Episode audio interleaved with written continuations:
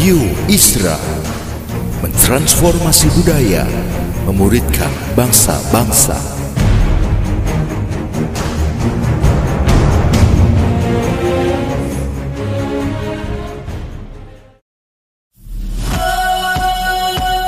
Suara Transformasi Membagikan inspirasi tentang karya-karya memuridkan bangsa dengan nilai-nilai Kristiani dalam berbagai sisi kehidupan. Selamat mendengarkan.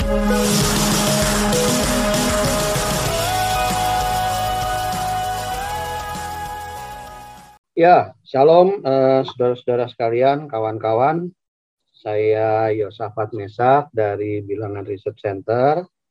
Ya, ini lembaga yang membantu gereja dengan menyajikan data-data ya.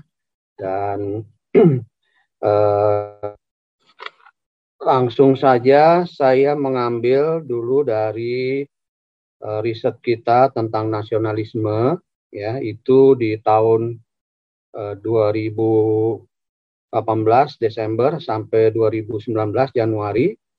Ya ini dulu menjelang uh, pemilu ini ya. Oke. Kemudian di sini kita lihat saya bagi kita bagi itu anak orang-orang uh, usia 17 sampai 25 dan 26 sampai 40 gitu ya. Dan kalau kita lihat nasionalisme di anak-anak muda yang saya katakan anak-anak muda itu 17 sampai 25 itu memang kelihatan menurun ya. Menurun itu. Jadi kita lihat saja bahwa seperti ini mengajak orang lain mencintai Indonesia, mencintai negara sendiri itu turun ya. Memang kalau di usia 26 40 itu e, lebih tinggi. Ada 70,7 persen. Tapi anak-anak usia yang lebih muda itu lebih rendah ya. Nah, termasuk juga kalau kita lihat pengen tinggal di Indonesia enggak ini ya. Ini kan kejadian-kejadian ya radikalisme dan sebagainya itu ternyata turun memang. Anak-anak 17 sampai 25 itu tinggal 59,1 persen yang akan tetap tinggal di Indonesia apa pun yang terjadi gitu kan. Nah, ini turun. Yang agak parah ini kita lihat tentang membantu orang-orang miskin ya.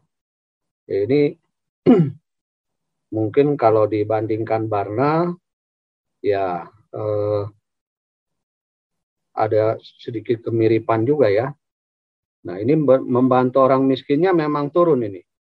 Dari yang 26 sampai 40 tahun di 17 sampai 25 tahun itu menurunnya cukup banyak juga ya cuma 33,5 persen yang memang berniat membantu orang-orang miskin ya tapi ini kan catatan sebelum terjadi pandemi ya.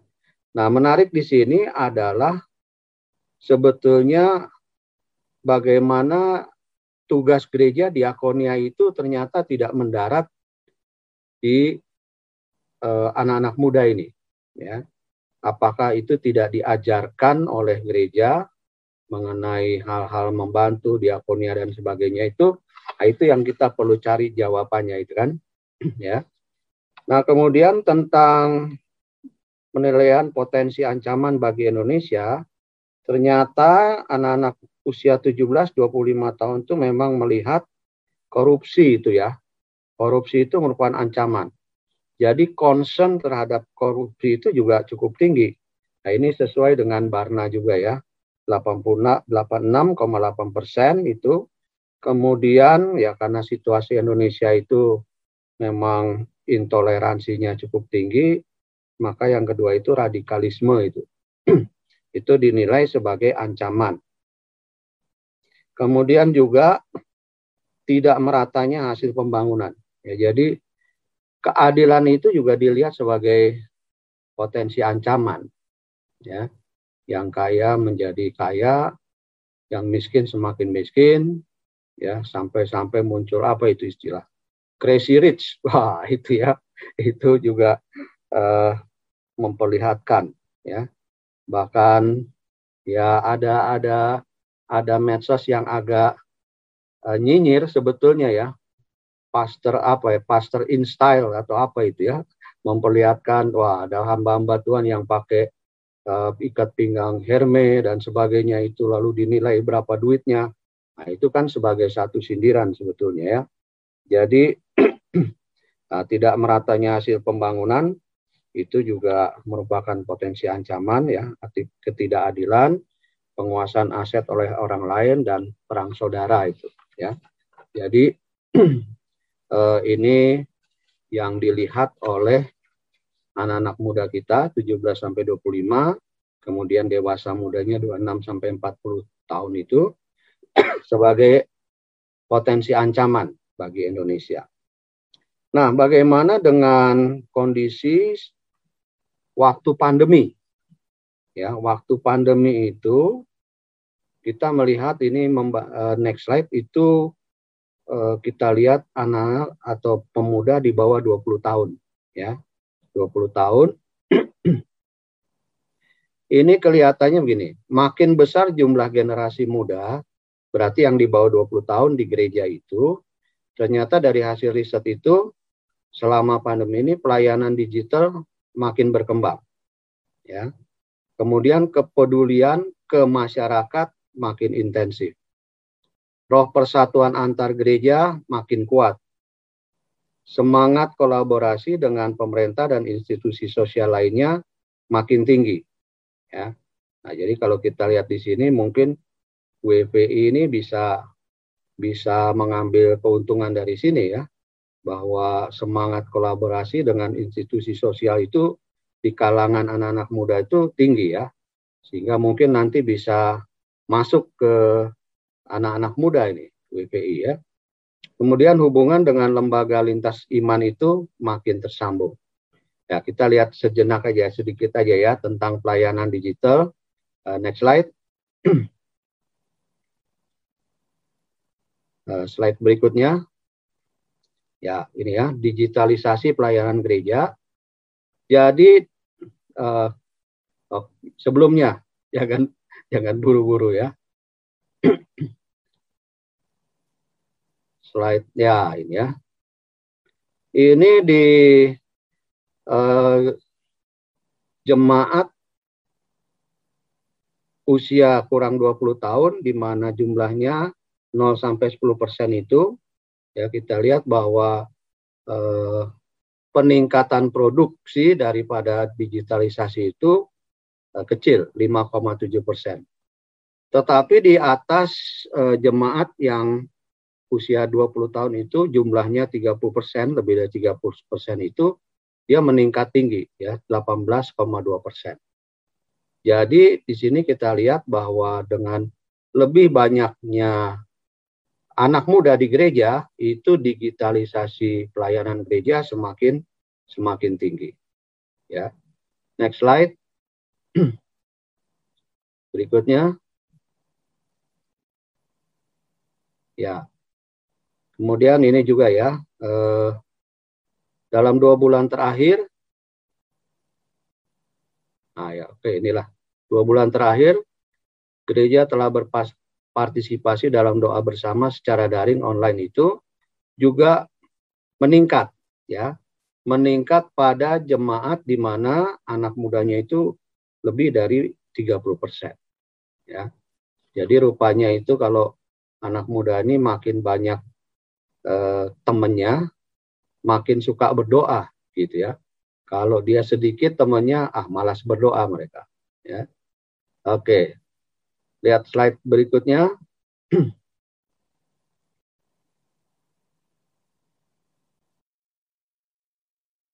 Ya, ini intensitas pemberian bantuan sosial ya kepada uh, kepada yang membutuhkan itu.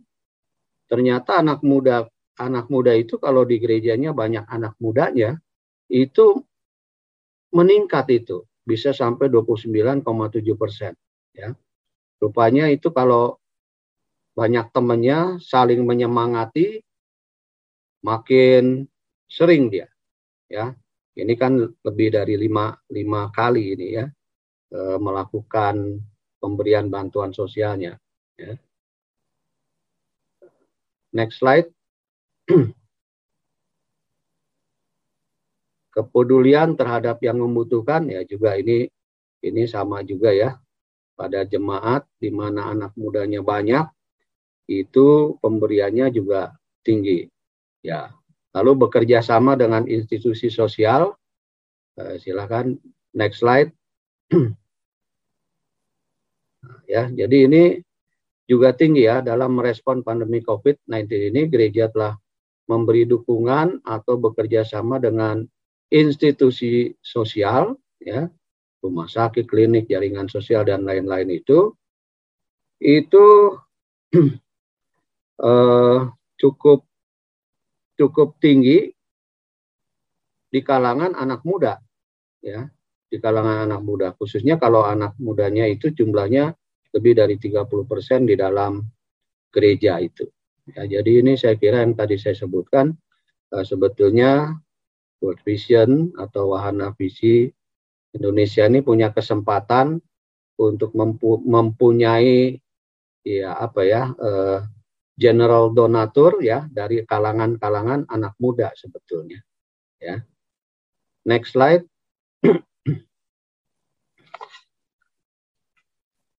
Silahkan yang berikutnya. Ya, ini bekerja sama dan pemerintah juga demikian ya.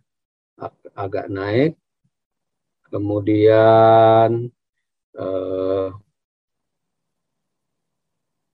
berikutnya Bu. Ya, dalam merespon pandemi, gereja memberi bantuan pada gereja lain ya, baik dalam hal keuangan, teknologi maupun sumber daya itu juga di kalangan anak muda itu e, meningkat. Ya, jadi artinya e, kalau jumlah anak mudanya lebih dari 30% di gereja, dia juga akan meningkat ya.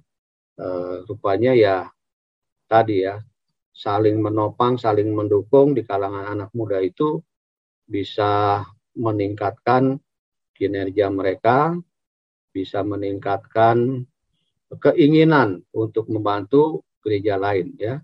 Nah, saya kira anak muda ini kan juga dalam teknologi itu lebih mumpuni daripada generasi-generasi yang sebelumnya. Ya, jadi bagaimana saya lihat memang ada generasi-generasi muda ini yang menolong gereja lain dengan bagaimana membangun uh, medsosnya ya, membangun uh, ibadah-ibadah online-nya, live streaming dan sebagainya. Ya.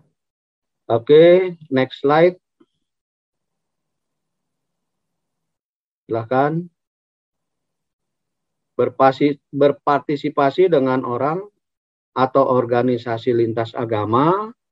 Ini juga kalau jumlah jemaat usia kurang 20 tahunnya di dalam gereja uh, lebih dari 30 persen itu meningkat. Ya. Next slide. Silahkan.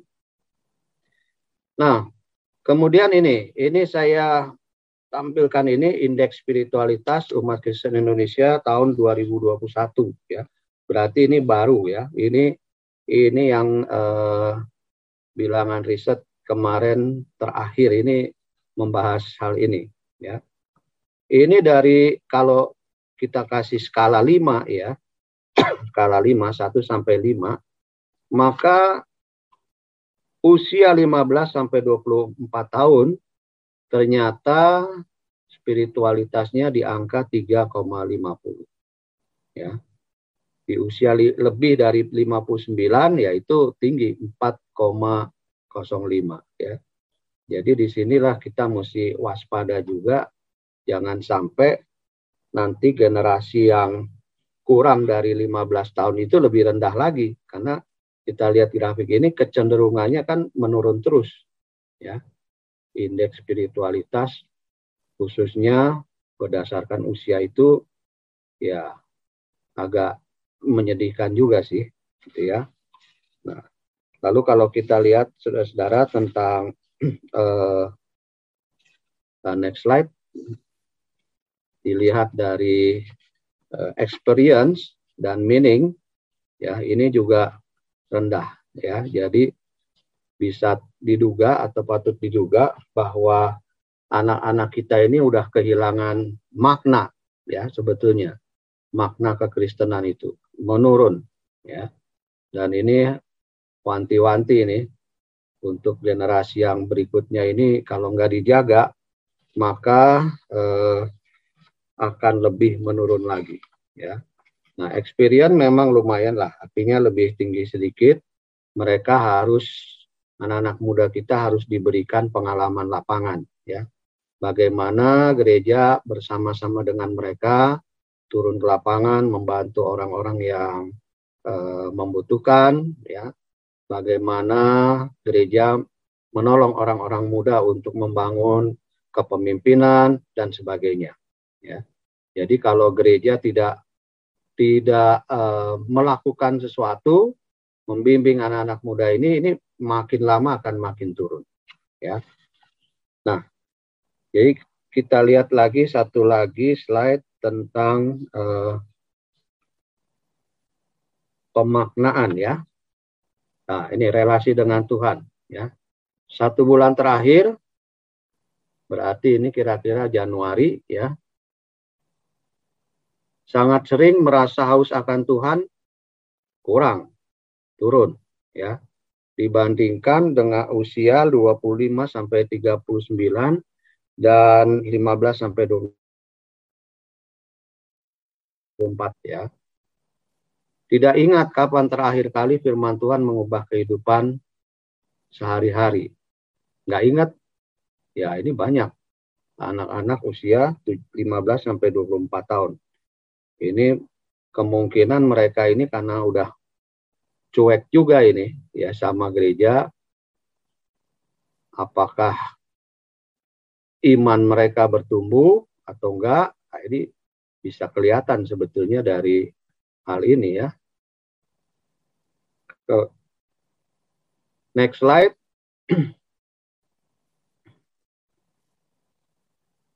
Silakan.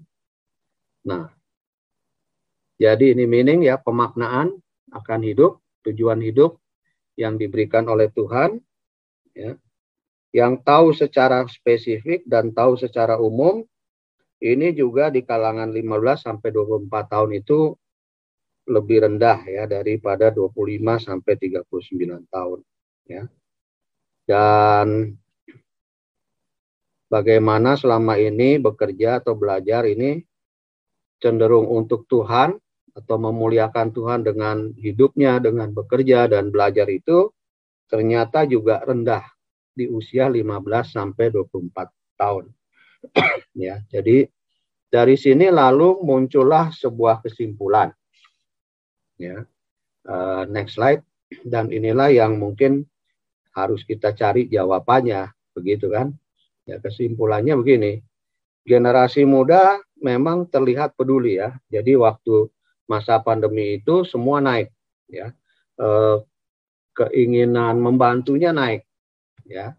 Tetapi apakah pedulinya itu karena efek dari iman dan pemaknaan ya atau hanya karena ikut tren dan komu dari komunitasnya ya karena kalau kita lihat tadi ya semakin banyak anak muda di satu gereja itu kan naik ya naik tapi sedikit anak muda di gerejanya ya angkanya juga kecil ya jadi pedulinya itu apakah karena memang efek dari iman dan pemaknaannya atau hanya karena ikut tren dan lihat oh banyak temannya jadi semangat komunitasnya besar maka mereka terlihat peduli.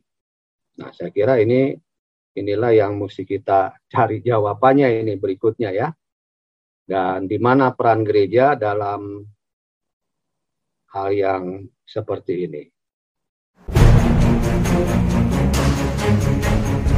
Radio Isra mentransformasi budaya, memuridkan bangsa-bangsa.